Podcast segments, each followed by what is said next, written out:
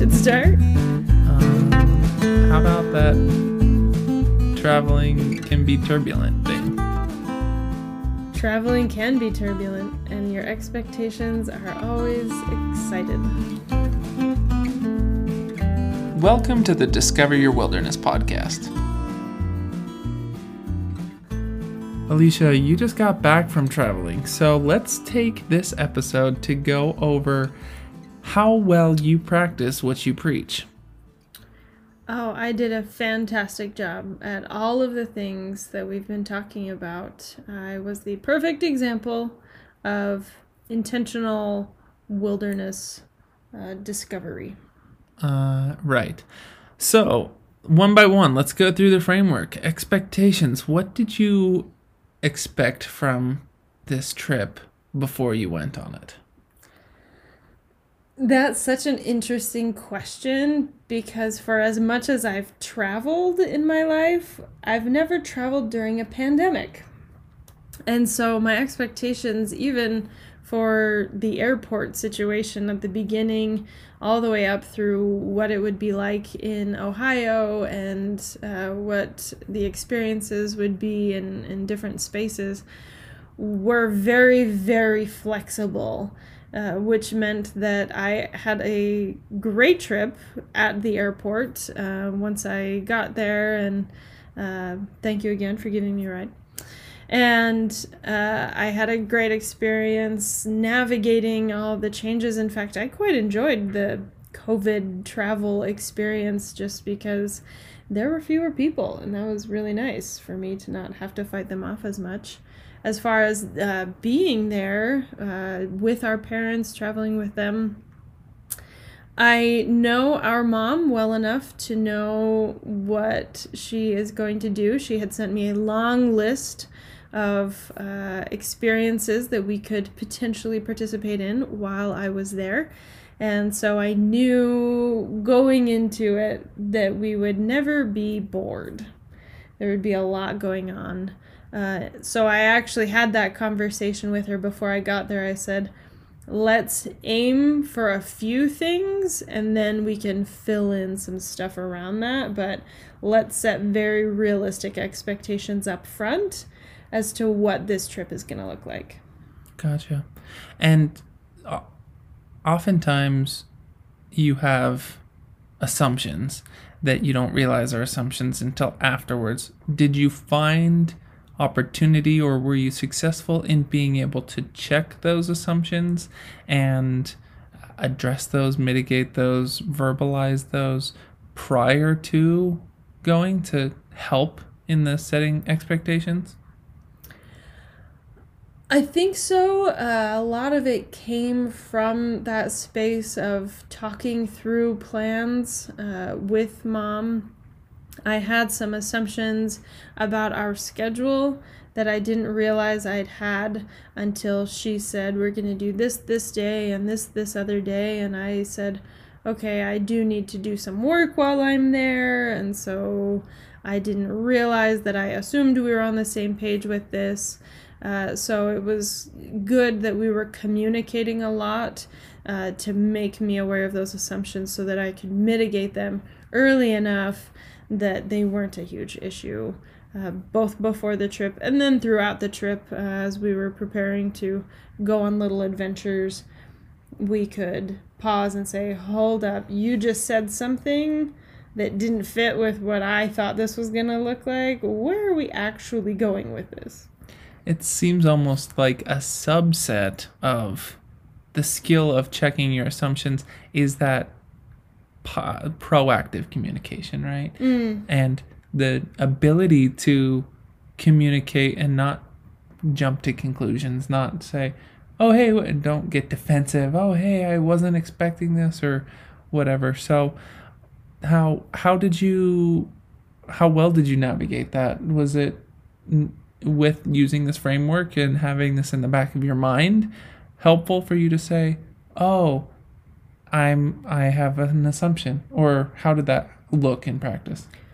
It was very much relevant to what we've been doing here. In fact, I think you and I had just recorded the expectations and assumptions uh, episode when she first sent me a big long list of here's what we could do. And so I was able to pause and say, big rocks, little rocks, sand, let's talk through those. And it's nice when you're in a smaller group. Obviously, the larger your group gets, the more complex that communication is going to be. Uh, but it was so much based on very open, generous communication that allowed us to say, here's what I'm thinking, check my assumptions if that doesn't align with your vision for this. Sure, sure. The there's two parts to this. You were visiting someone, so it's not like a family trip where everyone went somewhere new. And as you bring up, there are multiple parties involved. So you do have your expectations, your assumptions, but then our mom had her expectations, assumptions, and the things that she valued. So, the step three, we've talked expectations, we've talked assumptions. Now, number three, priorities. How did you go about deciding what was of high value, what was of low value that if you didn't have time would be okay if you didn't get around to? I have to admit, I was a little spoiled in this regard because the fact that it was my vacation and their home uh, made them obviously much more willing to do what I wanted to do. And so Mom and dad are foodies. They love going out to restaurants. They love exploring food experiences in their area, especially local, unique food things. I love food as well, but I also love other activities, other adventures. And that's something we had to talk through is yes, we can go do this food thing, but I'd, I'd kind of rather just go home and and go on a walk or go swimming or go do something um, you know a, a, little more active and, and less consumption uh, and so it, it was an interesting experience in saying absolutely let's go do some of the stuff you want to do because i will find value in that as well but occasionally i'm going to push back on that and say that doesn't sound as fun, that doesn't sound as valuable to me right now. And they were very flexible in saying, Great, that's totally fine. We can go do that later. Let's do this instead. Nice. So you can see now from this, and I'm speaking more to the audience than to Alicia, why the framework is set up the way that it is. You have expectations, and with those expectations are underlying assumptions those expectations and assumptions have already in your mind created priorities and values which might not have been uh, quantifiable or definable until this third stage when you've said, oh, these are my expectations from this trip. I guess I'm looking for this kind of uh, adventure. I want an energy packed, highly packed thing, or I want something a little bit more laid back. And that's where we get into should we overplan? Should we underplan? How do we do we want to have more than we have time for, or do we want to allow more lead uh, empty space that we can just be able to decompress from? So, did you find that you personally had overplanned or underplanned? You mentioned that our mom gave maybe more activities than there was time for, and and you countered with that. Did you find balance, or what did that look like? Uh, I would say it was a pretty good balance. Uh, I would push back uh, when I felt like it was too much, and she was very flexible and, and willing to drop things. We were able to get probably more things than I had expected to do and fewer things than she had wanted to do. So I think it was a nice in between, you know, I I was pushed a little bit and she was pushed a little bit and we found a, a happy medium between that over planning and under planning. And some days were more one thing and some days were more another and that kind of balanced it out as well. Awesome. That gets me to the FOMO, JOMO, and I'll define those before we move on. FOMO, most people in today's day and age probably recognize fear of missing out. But the counter to FOMO is JOMO, or the joy of missing out. And that's saying maybe recognizing in yourself, I overplan, or maybe recognizing in travel partners that they overplan, and to say, let's enjoy missing out on some of these things because not all of the benefit that I'm going to get from that is going to be worth the stress of fitting that in.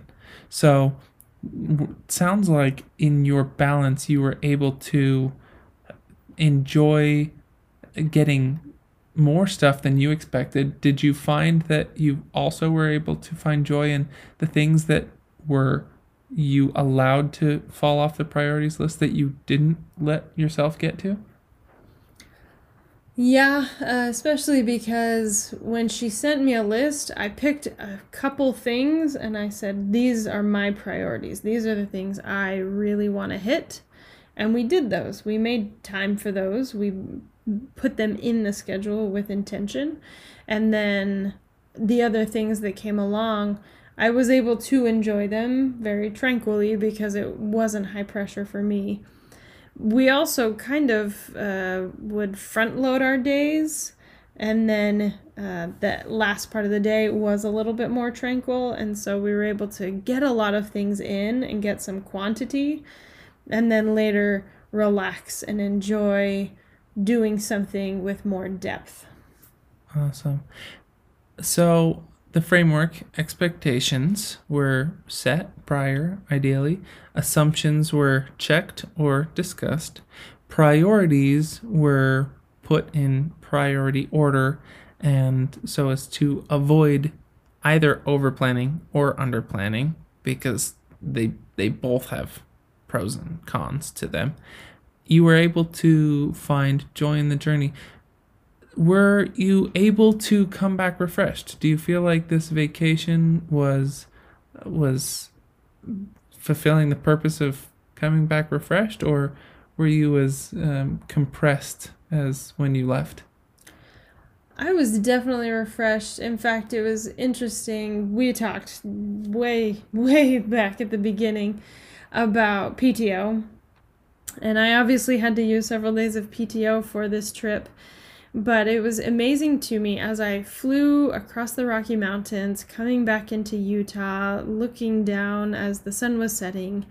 It just felt like such a beautiful moment of closure and, and resetting and okay. My mind is rested, my body is rested, and I'm ready to jump back into things. In fact, I feel like I was away just long enough that I was more excited to get back to work. I was more excited to get back to the things that usually drain us of energy, but in this case, I I was excited for them and ready for them and brought all of the energy and, and experiences that I just had with me into this moment. That's awesome. All right, well, then before we head out, do you have any secret travel tips that you've learned? Any any uh, what is what is it called when um like life hacker life hacks? life hacks? Pro tips? Pro tips that you can bring back and share with everyone? Carry-ons. Only traveling with carry-ons? I live by carry-ons. You never lose your luggage that way Ever. unless they make you check it. Yeah. No i have a nice small little duffel thing that i can get everything in and then a little backpack that goes under the seat. So i had everything i needed. No waiting front end or back end of the flight. I love that. I mm. love traveling carry on only. Yeah, get a good get a good carry on. We're also posting our email address if you want to contact us, send questions, send us your travel stories, or if you want any insight or advice as to how you can come back decompressed. We'll talk next week about discovering your wilderness, what that means. We wanted to apply the framework that we'd set here, but we'll get into um, how what we mean by wilderness. Yeah, what is your wilderness? Until then, travel safe and something witty inserted here. Maybe we should we just leave that part? I like it. it's perfect.